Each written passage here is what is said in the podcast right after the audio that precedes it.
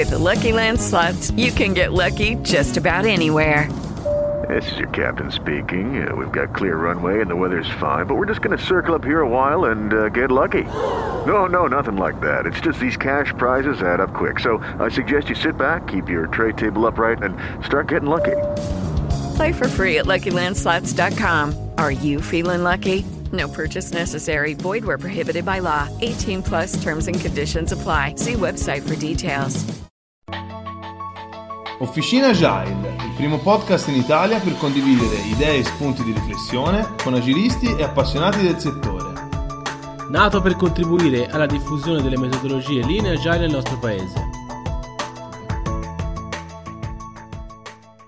Ciao a tutti e bentornati da Matteo per una nuova puntata di Officina Agile. Come sempre vi ricordo che è possibile ascoltare le puntate del nostro podcast su Spreaker, su iTunes, su Spotify, su Google Podcast e ovviamente sul nostro sito www.officinagile.it.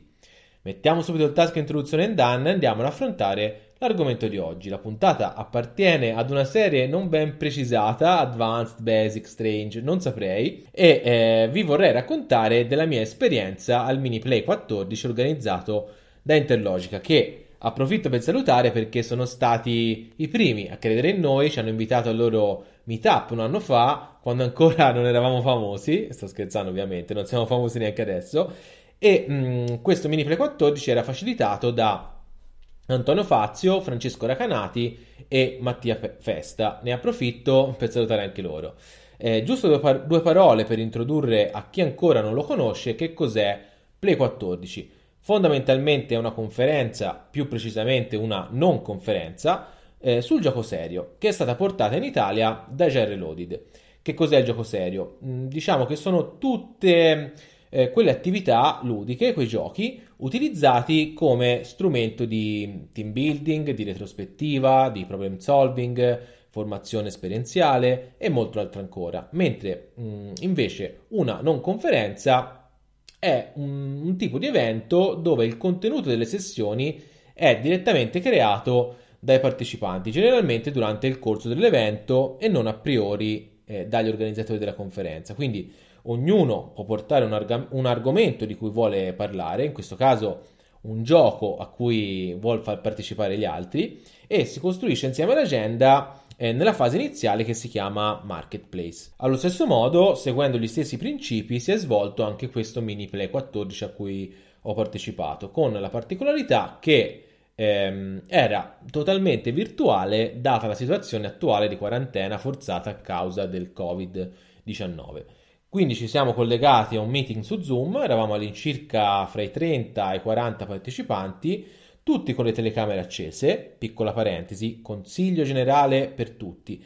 In questo periodo in cui si lavora molto da casa in call con i nostri colleghi, cercate, compatibilmente con la vostra connessione internet, di tenere sempre attivo il video perché effettivamente fa la differenza a livello comunicativo. Comunque, tornando a noi, in questo caso eh, visto che c'erano solo due ore a disposizione per eh, questa conferenza, il marketplace era simulato e i giochi sono stati portati e introdotti da Mattia, da Antonio e da Francesco. I giochi erano tre. Primo, il filo d'Arianna, facilitato da Antonio, che è quello a cui ho partecipato, che aveva come obiettivo quello di allenare comunicazione, collaborazione e capacità di problem solving di un team. Il secondo era Draw Toss Storyboard, facilitato da Mattia, che aveva come obiettivo quello della visualizzazione e del miglioramento dei processi, o almeno credo, visto che non ci ho giocato. E l'ultimo era il post-it game, facilitato da Francesco, il cui obiettivo era quello di massimizzare i risultati di un processo eh, a fronte di un minore overhead. Ognuno di noi poteva scegliere a quale partecipare e a quel punto eh, l'host del meeting di Zoom ha creato tre stanze virtuali in cui ha inserito i partecipanti di ognuno dei tre giochi. Ovviamente, come in ogni unconference che si rispetti, valeva la legge dei, dei, due piedi. Quindi chi non traeva giovamento dal gioco a cui stava partecipando si poteva tranquillamente spostare in un'altra stanza. Ma prima di fare questo abbiamo fatto qualche ice breaking, che sono quelle attività di cui vi avevo parlato nella puntata sulla retrospettiva, in particolare nella fase set the stage, che servono appunto a rompere il ghiaccio fra i partecipanti di un workshop, di un corso, di un meeting e, e serve anche a focalizzare eh, tutti sull'obiettivo dell'incontro. Il primo era un gioco molto divertente in cui bisognava spengere il video a fronte di un'affermazione. Eh, ad esempio, spenga il video chi è ingrassato in questa quarantena e lì tutti ovviamente hanno spento il video. All'inizio il pallino ovviamente lo tenevano i facilitatori e poi man mano che le persone si scioglievano andavano anche loro. Considerate che quasi nessuno di noi si conosceva e quindi eh, ad esempio per me che sono timido eh, questo gioco è stato molto utile per entrare in, sint- in sintonia con, eh, con, gli altri. Eh, l'altro ice breaking l'abbiamo fatto con un'applicazione che si chiama Mentimeter che non conoscevo e, e che permette di creare slide interattive e quindi è molto utile durante i corsi, durante i workshop per chiedere feedback ad esempio. E come funziona? Antonio ci ha mandato una specie di form ok, ognuno di noi, e eh, ognuno di noi doveva inserire mh, quelli che secondo lui dovevano essere i tre ingredienti della serata. Il risultato veniva poi visualizzato in un uh, word cloud, quindi con la parola più utilizzata al centro, più grande, e intorno tutte le altre. La cosa che è stata scritta più dalle persone è stata apprendimento, quindi era scritta bella grossa nel word cloud, quindi diciamo che avevamo, eravamo allineati sull'obiettivo della serata, però c'è anche qualcuno che ha scritto la figa. Questo gioco e questa applicazione Mentimeter mi è piaciuta talmente tanto che il giorno dopo l'ho subito utilizzata come ice breaking di una retrospettiva, chiedendo di scrivere le tre cose che ti aspetti da questa retrospettiva. E poi alla fine della retrospettiva eh, ho chiesto se eh, i risultati ottenuti erano allineati con le aspettative che avevamo settato all'inizio dell'incontro. L'ultimo giochino che abbiamo fatto prima di dividerci nelle stanze è stato eh, Indovina chi viene a cena, in cui abbiamo utilizzato Mural, che è un tool di collaborazione vi- eh, visuale mh, remoto, in cui do- dovevamo scegliere un'immagine che rappresentasse quello che avremmo portato nella serata. E anche questo è un gioco molto interessante secondo me.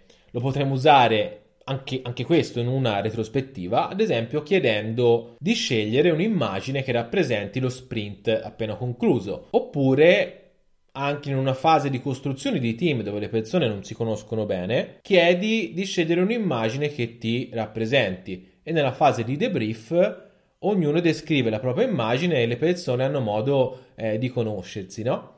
Pensate, in quell'occasione qualcuno aveva messo l'immagine di, di un surfista, a me è venuto spontaneo chiedere chi, chi fosse che l'avesse messa e ho scoperto che c'era anche qualcun altro che era appassionato del surf come me. Quindi in queste occasioni si conoscono cose eh, de- dell'altro che da un punto di vista di team building sono molto efficaci. Spostiamoci adesso nel cuore della, della serata. Io ed altri 7-8 persone ci siamo spostati nella stanza del gioco del filo d'Arianna e mentre Antonio preparava il materiale eh, abbiamo sperimentato un altro giochino che è quello della creazione delle liste perché Antonio aveva, preparato per noi eh, su, sempre su un mural uno spazio in cui giocare eh, in uno c'era una formula che ognuno di noi doveva risolvere, no? Ognuno di noi avrebbe ottenuto dei eh, risultati diversi perché bisognava moltiplicare 3 per il numero delle scarpe, molti- più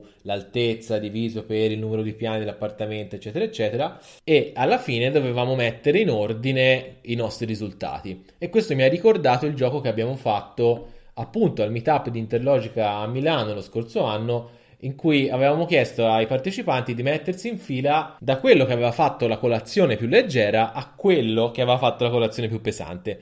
E questa fu un'occasione per noi che facilitavamo l'evento di conoscere le persone e è un'occasione per le persone di parlarsi e di conoscersi fra loro. Immaginatevi la scena in fila, eh, uno che dice all'altro: oh, Io ho mangiato te con biscotti. Ah no, io invece ho mangiato un omelette con il bacon, forse è giusto che ti passi avanti, no? E, e, così ci si conosce. Provate a pensare a questo stesso gioco in azienda quando magari si organizza un workshop fra persone che non si sono mai parlate, per, magari perché lavorano nella stessa azienda eh, da tanti anni ma mh, mm, in uffici diversi, oppure perché mettiamo insieme team di sviluppo e stakeholder per la prima volta, dobbiamo fare uno user story mapping e eh, come icebreaking facciamo un gioco di questo tipo, le persone iniziano a parlarsi e si rompe il ghiaccio, si abbassano le difese e questo ci permette di ottenere ri- risultati migliori. Ma torniamo al filo d'Arianna. Come funziona questo gioco? Antonio ci ha mandato a, a ognuno di noi una mail con allegate un set di eh, immagini. Ogni immagine aveva un nome univoco che le identificava e quindi senza che nessuno di noi mostrasse agli altri le immagini, come team dovevamo trovare una sequenza di queste immagini che avesse un filo logico e avevamo 20 minuti a disposizione. Non vi spoilerò il risultato del gioco, i dettagli del gioco perché non vorrei magari rovinarvi la sorpresa se nei prossimi tempi qualcuno di voi dovesse giocarci. Voglio dirvi però quello che ho imparato da questo gioco. Sicuramente consente di migliorare la comunicazione e la collaborazione all'interno di un team. Queste carte le potevamo descrivere solo con le parole, quindi si facevano domande, tutti dovevano essere focalizzati, bisognava allenare l'ascolto, essere attenti ai dettagli e quindi per questo motivo eh, si potrebbe utilizzare come attività fra team di sviluppo e product owner per migliorare appunto eh, la comunicazione durante un product backlog refinement o durante uno sprint planning. Un altro concetto che mm, ti permette di capire questo gioco è quello della leadership liquida all'interno di un team. Magari all'inizio parte quello che ha una leadership più naturale proponendo un processo per arrivare alla soluzione, ma eh, man mano che si va avanti nel gioco ci saranno dei, dei momenti di impasse e qualcuno, qualcun altro avrà delle intuizioni che permettono di andare avanti verso la soluzione. Ultima cosa, noi eravamo un numero abbastanza ristretto, 7-8 persone, e tutto sommato siamo arrivati alla soluzione abbastanza velocemente. Ho provato a immaginare lo stesso gioco con 20 persone e quello che sarebbe potuto succedere. Magari eh, si formano gruppettini, oppure si genera un grande caos con le persone che si parlano sopra. In questo caso è molto probabile che il gruppo, quel gruppo di persone non sarebbe riuscito a arrivare alla soluzione e nella fase di debrief avremmo potuto passare il messaggio che team piccoli e cross funzionali sono più efficaci di team grandi o che i silos che si possono creare all'interno di un'azienda eh, portano inefficienze comunicative. In definitiva, posso dire che è stata una serata super divertente. Io ero fra quelli che avevano messo l'apprendimento fra gli ingredienti della serata e devo dire che mi sono portato a casa esattamente quello che mi aspettavo. Tanti spunti, tante idee nuove e una rinnovata consapevolezza di quanto il gioco serio possa essere uno strumento importante eh, per i team e per le aziende, anche e soprattutto adesso che lavoriamo forzatamente a distanza. Una cosa che mi sento di consigliare a tutti, provateci, provate a portare questi giochi in azienda. Ovviamente online troverete di tutto, vi consiglio un sito che si chiama gamestorm.com, c'è anche un libro mi pare, e la cosa fondamentale non è tanto il gioco in sé, ma il gioco, l'esperienza che ne deriva e la fase di debrief successiva in cui ci rendiamo conto, ci rendiamo consapevoli di quello che abbiamo imparato come team giocando. Anche per questa volta siamo arrivati alla fine della puntata, spero che vi sia piaciuta e che vi abbia trasmesso qualcosa di utile. Ringrazio ancora una volta Antonio, Mattia, Francesco e le ragazze di Interlogica per aver organizzato l'evento. Spero che ce ne saranno anche altri prossimamente. Vi ricordo che se volete darci un feedback di qualsiasi tipo, avete bisogno di un consiglio, potete scriverci una mail a officinagile.gmail.com o utilizzare i nostri canali social, LinkedIn e Twitter. Trovate tutti i riferimenti sul sito www.officinagile.it. Piccola novità, siamo sbarcati anche su Instagram e stiamo pensando a nuove tipologie di contenuti per quella piattaforma, quindi venite a trovarci e followateci. Parallelamente stiamo revampando anche il nostro profilo Facebook, quindi anche lì abbiamo bisogno dei vostri like. Vi ricordo del canale Slack con la nostra community officinagile.slack.com e il nostro libro sul sentiero agile che potete scaricare gratuitamente da Limpub. Trovate il link sul nostro sito. Un saluto da Matteo e alla prossima puntata.